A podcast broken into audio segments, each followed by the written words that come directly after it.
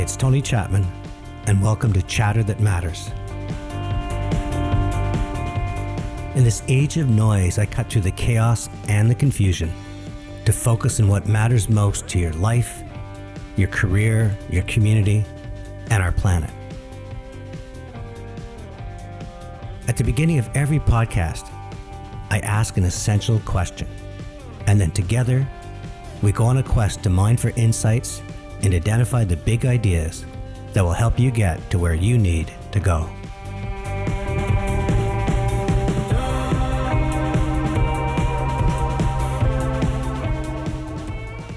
If you're a subscriber to this podcast, you know that I begin each one by asking an essential question. Sometimes it's about your life, your health, other times your livelihood, or is your brand getting the attention it deserves? But more often than not, we're reaching for a higher goal, and that's about our planet, sustainability, humanity. And I have a question today that is the biggest question I've ever asked, and that is Can extreme poverty be eradicated by 2030? The person that's going to join me on this podcast is a gentleman called Hugh Evans. His quest is to make this planet a better place. I met him a few years ago in, at a restaurant, and he came in just this step and this conviction and passion. And within five minutes, they said, "Listen, if you're going to set up an office in Canada, my agency's yours. We'll do whatever we can to support you."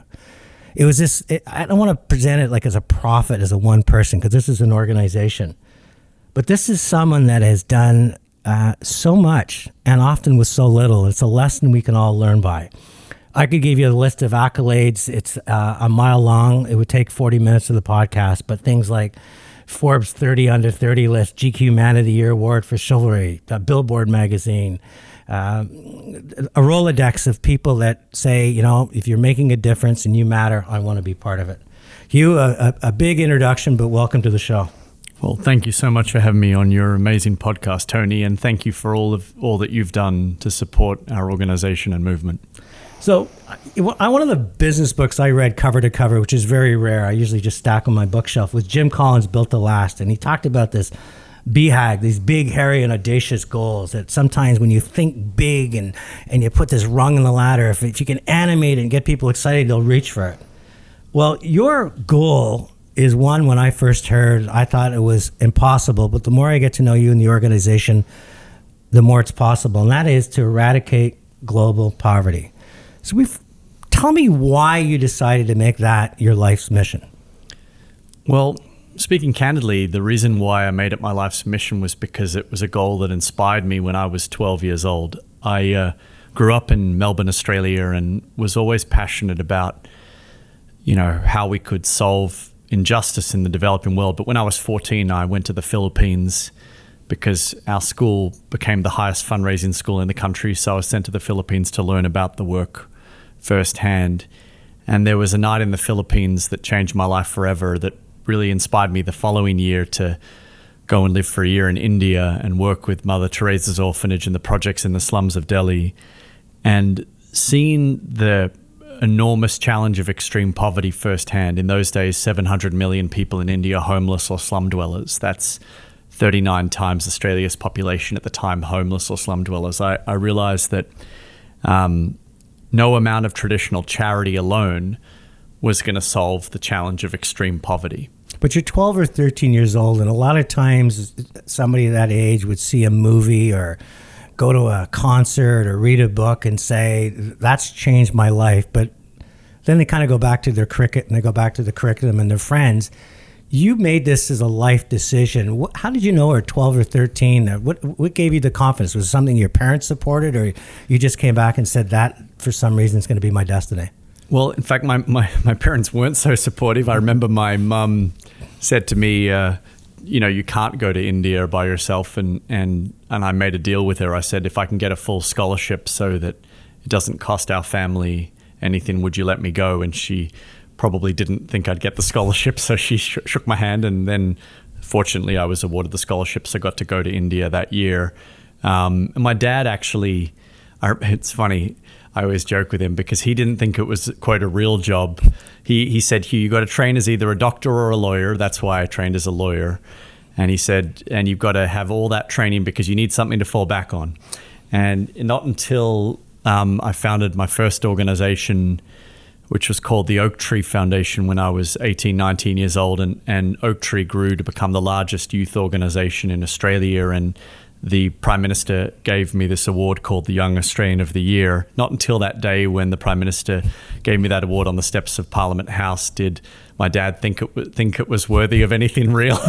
so it was it was one of those very funny moments where you was hoping you'd get out and deliver papers like every other kid. well, kid. I did. I had a paper round when I was 12 years old. I, I worked at McDonald's when I was 14 and nine months. I worked at every juice bar imaginable, coffee shop imaginable. I did all the regular jobs because my dad insisted that I needed every other job as well as what I was most passionate about. So I would literally spend the day at the juice bar reading Jeffrey Sachs's The End of Poverty. I remember it vividly, like while you're serving these ironic $10 juices, it kind of makes you feel like, oh my goodness, what world do we live in, you know? So. And so along the way, when you founded this this uh, this charity, became the largest youth sort of driven organization in Australia, you met a couple of people that kind of stayed with you. Who, who are the uh, who are these two amigos that I keep hearing about and, and met along the way? Well, it was really, um, I guess it was kind of almost three amigos. Simon. Mick and Wei um, became our, our co founders of the organization because what happened was in 2006, the G20 was coming through Melbourne, Australia. And me and my mate Dan had this idea to run this small concert called the Make Poverty History concert that one day exploded when we got a phone call from Bono and Pearl Jam who said they wanted to headline our show. and uh, we didn't believe it at the time. We thought it was a prank call, but sure enough, they came on first and sang Rockin' in the Free World by Neil Young. And that day, a million Australians signed on to our campaign. And, and that year, uh, I met Mick Sheldrick. He flew he actually drove, I think, from Perth down to Melbourne to join our concert. Wei was my dear friend who became, and Simon Moss later became the, the co founders of, of Global Citizen when we were founded in 2009. And, you know, at that stage, as you know, because you met us those years, I, I, remember it vividly. 2010, we first met here in Toronto. Um, at the Danforth Theater. Is that Mike remembering that correctly? No, we were the first time we met. It was just you and I. Was at the Rivoli. Then oh, it was that's right. Down, and we sat down, and I was like trying to be so important because I ran a big agency. And who's this guy Paul? And why do I meet this guy Hugh? And that was the beginning of uh, of uh, such a great adventure. Yeah, and so and so yeah, that that was that was the start. And and and you know the great thing about Global Citizen is, as you said in your introduction, the movement is more important than the individual there's not a single individual in our movement that is indispensable. The mission is the only thing that's indispensable. You know, we've got to end extreme poverty by 2030. And by extreme poverty, we're talking about the worst form of human suffering, those that live on less than US $1.90 per day. So it's the worst of the worst, the people that would die for lack of a 30 cent immunization. And that sort of extreme poverty we can end. You know, the world has already halved it in the last 15 years. When I was born in 1983, 52% of the planet lived in extreme poverty. It's down to less than 18% of the world today. And so we've seen amazing progress. More than a billion people lifted out of extreme poverty. And the, the challenge for this generation is, as Nelson Mandela said in his one of his final speeches in Trafalgar Square, he said, overcoming poverty is not a gesture of charity. He said it's an act of justice. And he said, this is our generation's challenge. And I really believe his words. This is alongside the challenges of climate change that are basically inseparable as issues because you can't really focus on human development without addressing the climate crisis, and you also can't address the climate crisis without looking at the human development challenge. So you're essentially talking about two sides of the same coin here. These are the biggest challenges. So you have this North Star. Um, you can you, you narrate it so well by talking about extreme poverty. You put a monetization value to it. Talk about as an injustice. You have people like Bono reaching out to you how important is storytelling in all of this so that people can they they can't afford to ignore it. it. You connect with their heart versus just something that just another piece of soundbite that comes across the airways. Well, I think I think storytelling matters because um, you know I, I I I guess having dedicated my whole life to this, I've probably learned as as much as the next person about you know what will it actually take to eradicate extreme poverty and some days, you know, when you're talking about a $350 billion a year challenge, it can seem very daunting. But when you talk about it in terms of the individual child that just you know, was immunized against polio that we met in India recently. And you realize that India is now entirely polio free because of the actions of millions of health workers, women that went door to door and delivered two drops for every child. I literally delivered two drops myself, these simple drops of the polio vaccine that keep children alive. You know, now polio is now only endemic in Pakistan and Afghanistan. It's literally been almost eradicated in almost every other part of the planet. Like that's extraordinary story of progress. Just a few years ago, that wasn't true. You still had India with polio, Nigeria with polio. It was still rampant across so many parts of the world. So these are diseases that you can eradicate, and the link between polio and say extreme poverty is direct because it's global health. This is a global health challenge, as we're seeing right now with the coronavirus. Like these are challenges that we need to strengthen health systems globally, and the single drop in a child's mouth is as profound as the $350 billion a year challenge. So, so when you start personalizing it like that, because when I hear 350 billion dollars, I go, how is that possible? Or when you think about all the problems that we're facing as the planet, bringing it down to the individual, how do you do it in a way that other individuals connect? Because it's one thing to talk about personalizing it, but what I've seen about the global citizen is you get a lot of people to take action as opposed to just sort of chatter about it. Well, that that that you just touched hit the nail on the head. That action is our currency. We always said that we would build a platform, and if folks haven't already done so, please download the Global Citizen app because that's your starting point to take action we wanted to make creating systemic action achievable. Because coming back to my earlier frustration in India when I talked about the scale of this challenge being unreachable, unreachable through traditional charity, yes, the individual drop of a vaccine matters, but unless we're also calling on governments to give more, unless we're also calling on corporations to look at their supply chains to consider their business practices and also give more, unless we're looking at the, the 2,150 billionaires on the planet worth $10 trillion and encouraging them to be more generous, then yeah, we, we will never achieve the $350 billion goal. But it, we, we refer to it as the possible dream because it is possible. Like you can literally break down the 350 billion into individual buckets and you can say Canada's contribution – you know, should be X and Y. And, and we know, for example, that Trudeau has made a commitment every year while he's in office to increase for the foreign aid contribution on behalf of the Canadian people. That's a great step in the right direction. Now, obviously, he needs to move faster. We need to put a date on it. He needs to then hold um, cabinet accountable to make sure that's delivered, but it is possible. And previously, you know, here even under the conservative government, it was the same. We saw Harper commit to the Muskoka initiative to massively increase investment into global health. So here we see bipartisanship at work. And coming back to the point you made earlier, it's all about actions being taken.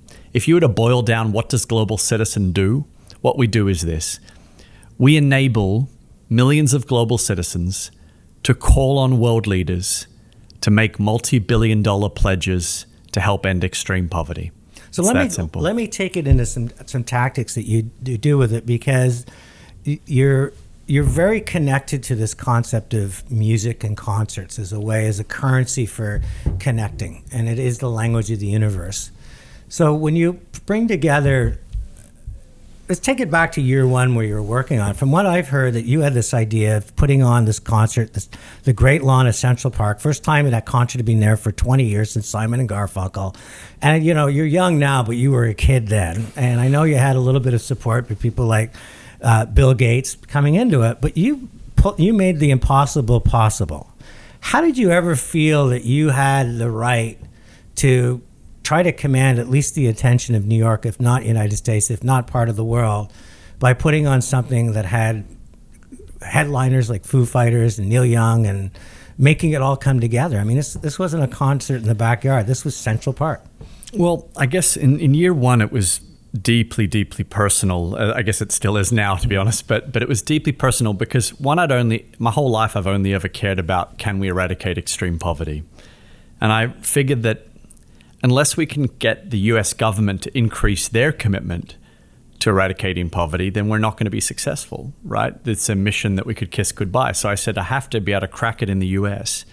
And then on a very personal level, having just moved with my my wife Daniela, we just got married that same year to New York, and we were, you know, living in this tiny, tiny apartment, and our office was literally in a broom closet at an agency on Lafayette Street, literally. So we had nothing.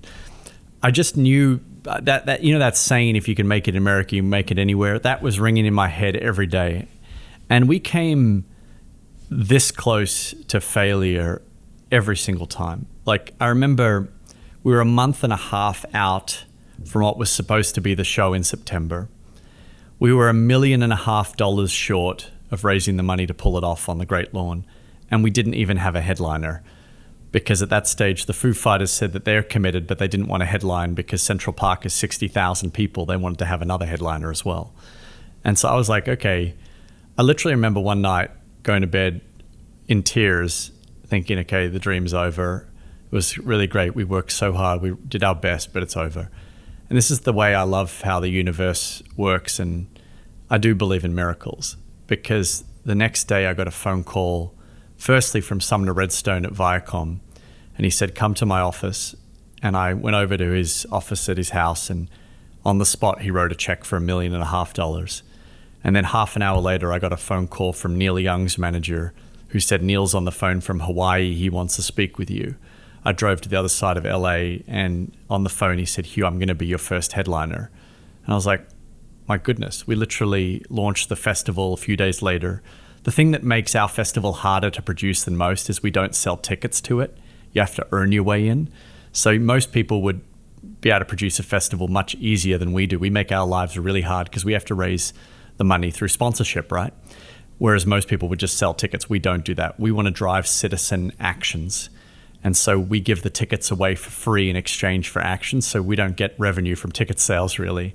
And it comes from the sponsors. So I thought it was going to be all over, but amazingly, that at the 11th hour it all happened. And then I, we finished year one, and I was so exhausted. I thought, okay, we've proven we can do it. We'll go on and do something new now. And then the next day, I got a phone call from Stevie Wonder, and he and his agent, Rob Light, Rob's like, you know, Stevie wants to headline year two. And I said, Rob, there is no year two. And he said, There is now. And that's really what happened. I got involved with you in year two, if you remember, with the Cotton Foundation. This is my story about Hugh Evans and your commitment. So you were, you know, we're you're looking to get a major sponsor again, year two. That. And a couple of people had pulled out. These were on the fence, and when I got involved, we had some phone calls in the middle of the night. And I remember saying to you, Hugh, the only way you're going to get this is if you go over and close it and you got on a plane, literally did a 24 hour, I don't, whatever it takes to fly to Australia, have a two hour meeting, and come back.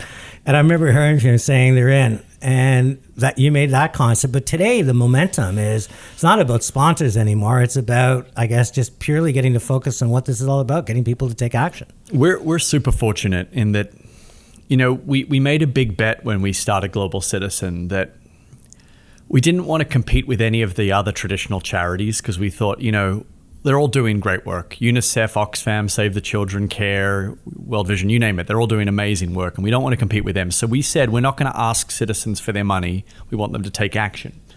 And because of that, we had to reinvent the model of how this could be done. And our big bet was to say to brands, you know what, we want to compete with the Olympics, with Formula One. Instead of giving your money just marketing dollars to them, give it to something that, yes, will get a ton of eyeballs, but will make a difference. It will actually change the world. And as you said, because you were with us at that very moment in year two, brands took a bet on us and they have now become our loyal partners. And so that's what's enabled one, the movement to grow and us to focus on the core business, which is firstly eradicating extreme poverty and secondly movement building to enable that because we need millions of citizens to call on world leaders. And that's why $48 billion has been pledged on global citizen stages to support the movement to eradicate poverty. So and that money doesn't go to us. That money goes directly to the ground. So, just so the listeners are hearing this, you're not asking any individual to write a check. What you're doing is getting them to take action, to f- focus world leaders to do more and give more. And on the stage, because I've been there for every concert except the first one, You're talking about how many billions of dollars? $48 billion. And so make it really clear to, to folks who are listening we don't want your money, we want you to take action. And we believe that when you, plus your friends, plus your, their other friends, and all of us work together, if we all call on specific world leaders all at once, they have to respond. Because we've grown now to have 40 million members around the world. And so when these when these global citizens all in unison all tweet Prime Minister Trudeau, he has to respond. When they all at the same time call Prime Minister Erna Solberg of Norway, she has to respond. Because world leaders live in democracies by and large. And so they have to respond to the people. And this is the people saying, you know what, we care about the fact that these injustices still exist. And so they respond. And, and nine times out of ten they do the right thing. How do you keep them? How do you keep them accountable? Because I've seen them on stage, and their eyes are shining, and they're crying, they're excited, they're passionate. They really feel they have a purpose as a world leader now. I mean, you've con- they've connected with the cause. How do you know when they go back and they're dealing with all the priorities of the government, all the pressures on on you know fiscal responsibility that they follow through on what they've pledged? Well, I am pleased to report that of all the commitments that have been made on our stages, 98% of them have followed through. And how do we make sure they do so? Well, firstly, we do private diplomacy. We simply remind them of their commitment. Uh, we publish a report every six months about their commitment. And in the report, it gives them a traffic light. Are they green, amber, or are they red? Red is off track.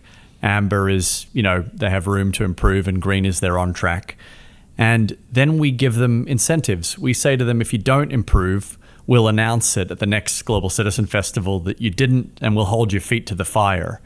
That's why we've had a 98% success rate. We also have the benefit of having great journalists on our board, people like Randall Lane, who's the editor in chief of Forbes magazine.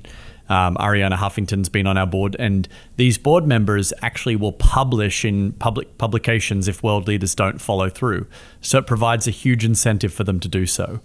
And I, I think that mostly world leaders want to follow through. So we start from the premise of being nice and and uh, and and being collaborative and being you know, off the record and having those conversations. And, and, and because we're all trying to do the right thing, you know, we're trying to end suffering for millions of people. So we've got to assume best intentions, right? And you, so you seem to be quite advanced as an organization. I, I read a book one time called The Army of Davids, how people are now rallying this incredible individuals and they're collaborating and using their social media and amplifying their cause. You seem to be one of the more effective organizations in saying not only do I have 40 million citizens around the world, we can turn their whisper into a roar very quickly. That has to have some impact on world leaders as well. Yeah, I mean, I, I think we've always got room to grow.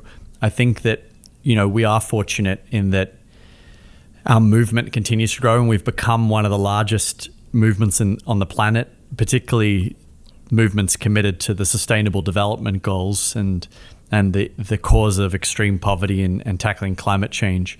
Um, and you know, our goal is to get to 100 million members in the next few years. And because why that number? Because we've calculated that we need a critical number of citizens in all of the OECD countries if we're actually going to have enough pressure on the world leaders to do the right thing. Um, you know, and this is not just political leaders; it's also business leaders and it's philanthropy. We're looking at all dimensions of access to capital and how can people adopt policies that are pro poor and pro pro protecting the planet. Um, and so uh, we we've got a long way to go still, and the journey is you know we, we we see the next ten years as we're calling it the decade of action and accountability. Driving action in support of the Sustainable Development Goals and hold people accountable to make sure the promises that they do in this particular historic year 2020 are actually fulfilled. I'm going to c- conclude with talking a little bit about 2020, but before I get there, I want to talk about lessons you've learned because I think there's a very few people are dealing with what you deal in terms of a goal, but they all have goals. They all have a lot of headwinds. There's a lot of disruption this decade. You admitted earlier in the podcast you went to, went home that night in tears, thinking it was all over. What have you learned about yourself that you can share with others in terms of making the impossible possible? I think uh, one lesson that I learned early was when it seems hardest, push forward one day more. Um, like when it literally feels like you're at, at the very end, push forward one day more. Because I think that it's often that one day more that you find the miracles happen. Um, that's probably the, the biggest and most profound for me. And when I look um, at your the people that are in your inner circle, and I don't mean to present you as the king, but the inner circle global citizen, you mentioned a couple of them, some of the most influential people on the planet. How do you get them to be engaged? Because there must, must every day they must have a thousand requests for their time, and you want more than their name, you want more than their check, you want their intellectual and emotional capital vested in your organization. What advice can you give people to get to bring other people into a dream? Well, all I'd say is always put the mission first. One of my mentors and our, our chairman, Peter Murphy, he always says every time I speak to him, it's all about the mission, not about the people. So I've got to remember as a leader, it's actually not about me at all. I'm irrelevant for the sake of our mission. The mission is paramount, which means that if if if you're trying to enlist someone, their contribution is more important than what I'm doing right? I'm I've got to be in service of bringing them on board, right? Everything is about serving others so that others can be more effective and better stewards. And I think that's enabled us to build a coalition of people because I think everyone's started to adopt that same ethos. One great man, Hans Vestberg, who's the CEO of Verizon Telecommunications, he uh, he's been a dear friend for many many years, and he's worked with us. And a great another great man, Chuck Robbins, who's the CEO of Cisco, to pull together a coalition of CEOs who, who care about the sustainable development goals and want to make a difference. And through their leadership, amazing CEOs like Ed Bastian of Delta, um, like James Quincy of Coke, like um, Vincent Roche of Analog Devices, Mark Pritchard of P&G, you know, like like um, incredible people ha- uh, like um, you know Paul Stoffels of J and J have all come to the table and said they all want to contribute to the same mission. But I think it's because the ethos that we've tried to lead with is that we're all in this together and it's not about any one individual, it's about all of us. And so I think I think that that that matters as much now as it ever has because you know in a world that feels often so fractured, you know, uh, someone someone who I really respect, Richard Curtis, said to me the other day. He said that um, Richard Curtis was one of the founders of Comic Relief and Red Nose Day, and he also found it was part of the Make Poverty History movement and Live Eight. He said, um, you know, these days it can be often easier to to label people good and evil and forget the grey because we often it's easier to comprehend black and white than it is to comprehend that, you know, there's a murky middle. And the reason why I, I found that an, a helpful insight is that I think that the politics of today, everywhere in the world, has become more fragmented. It's become about binaries. You're either with us or you're against us. You're either good or you're evil. You're either, you know, this far to, to this side of the political spectrum or this far to this side of the political spectrum. I think there's a power of building actually consensus where things like poverty and protecting the planet that truly do unite every single person. We've got to push harder to make sure we find good solutions that everyone can rally around. And I'm not saying that you'll always try to keep everyone happy. Um, this is not an exercise in implicating or greenwashing or anything of that nature because that should never ever be tolerated. But I just mean that work harder to inspire people to be part of the solution. Don't always try to demonize other people. So Hugh, when you you're at this spotlight, you're the, the lead singer of this band, and you're, you you're the attention that you get. I see it the, with the with the world leaders and I, obviously the uh, uh, how you've been acknowledged around the world for your accomplishments. How do you make sure that that's shared with an entire organization? Because very often the person that's the lead singer there, becomes there's times where there's resentment or there's times where they go we're, we're not all together so what do you what advice can you give people to say as you start to see success as you start realizing your goal here's some thoughts on how you can make sure everybody feels it's a it's a collective purpose versus uh, uh, individual well i mean one firstly acknowledge that you are useless by yourself. I, I, I really believe that. I think that you know, we, we are fortunate at Global Citizen that we have an amazing team, and you got to acknowledge those amazing team members all the time. Um, and you know, I'm fortunate in that from my chief of staff Blake through to our COO Liza, through to Simon, through to Mick, through to Danielle, our chief growth officer, through to Lee, Sharon, Andrew, Katie. You know, we've got an incredible team around us that are just all uniquely talented in their own right, and all make amazing contributions and lead really complicated teams themselves and steward country offices in six six countries around the world. So so with that in mind, I think just start by acknowledging that you need everyone. Then praise them, praise them often, um, and be specific in your praise. Don't just say you're an amazing human being. Say what you did in your contribution to this made a real impact. Well done. And then I think that the, the final piece is um, really about um, trying to nurture others to take over your role. I, I do think there's that succession planning is really important. When I founded the Oak Tree Foundation when I was younger, we deliberately set the age where you had to retire at 26 because I didn't want to fall into founder syndrome, where you often find founders that have passed their use by date don't know when to leave. And I think it's a real trap for any founder.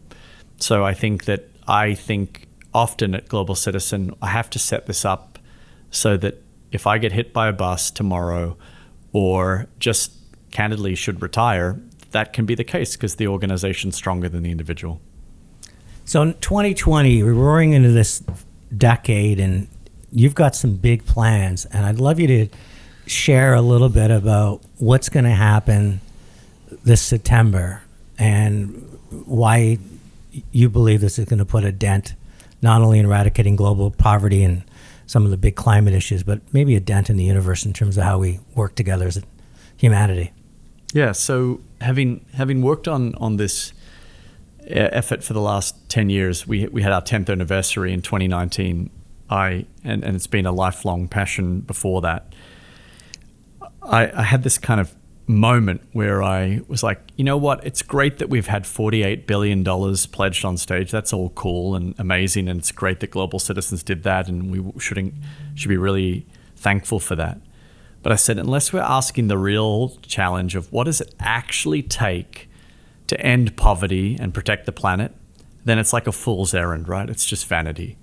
Because we could continue to go on with more concerts in Central Park, have more billion dollar pledges but if we're not actually stepping back and saying, what will it actually take, then what's it all for? So I said to our team late last year, I said, could we make 2020 our generation's moment where the whole world comes together on September 26, 2020, for during UN Climate Week to focus on getting really the multi billion dollar pledges required to end poverty and protect the planet and also the policies ne- needed to end poverty and protect the planet. So we we knew from research that it would take 350 billion dollars a year, new money, in the 59 poorest countries to end poverty and protect the planet. And we knew that there are certain policies that must be adopted around keeping warming below 1.5 degrees Celsius. Certain things that, you know, a scientific fact that we just you can't escape. You either go for it or you don't. And so we said, okay, let's see if the whole artist community, the greatest artists in, in pop artists like Billie Eilish through to Miley Cyrus through to Lizzo, the greatest artists in rock from Coldplay through to Metallica through to Red Hot Chili Peppers, the greatest historic artists like Alicia Keys and Pharrell Williams, if we could get everyone all together, united in across four continents, eight cities all at once, could we, six weeks out from the US election, for one moment, get the world to pause and say, what action am I taking as an individual to end extreme poverty and protect the planet? and what action do we need to take over the next 10 years of the, t- of the decade of action and accountability. And we don't see this as the panacea. We see it as a key moment in the movement that needs to push forward for the next 10 years. And so this September, we are going to do that. We want to be the most viewed cause event in history. We want to reach 3 billion people across the planet all at once, united with a single message that we will end poverty and protect the planet by 2030. And we need every citizen's action leading up to it to do that. So we're going to announce it this May, the full lineup of everyone who's involved. You can go to globalgoals.com and start seeing who's already committed, start signing up and be part of it. But this is a moment to unite all of humanity at the moment where the where humanity needs to be united more than ever before. Not just politically, but actually to tackle the world's biggest challenges. So I've been talking to Hugh Evans, and I always end with the three things I've learned, and this is probably the toughest because there's so much I learned today. But first and foremost, the world is dividing, and it's people are fortifying with moats and like-minded and social media, and me versus you, and in the middle is where the future lies. That's first thing I learned from you. Second thing is a great lesson for all of us is humility and generosity that you're not the hero in the story that the mission was the hero. The eradicating global poverty saving our planet is what matters most not individuals. And if you put that up front you can bring together world leaders and individuals and millions of people taking action. And the one that I like personally is one day more because there's times when we hit walls, we're running in cement, where headwinds are just blasting us off on our back feet. And just sometimes by doing that one day more, the impossible becomes possible. And speaking of possible, Hugh Evans, thank you so much for joining Chatter the Matter today. Thank you so much for having me, Tony. It was fantastic. Thank you.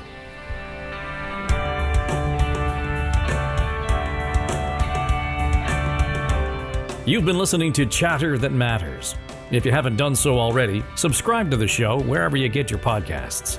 You can connect with Tony on Twitter at Tony Chapman through LinkedIn at Tony Chapman Reactions or visit his website, TonyChapmanReactions.com. Chatter That Matters is produced by Tony Chapman Reactions and Eye Contact Productions. I'm Dave Trafford.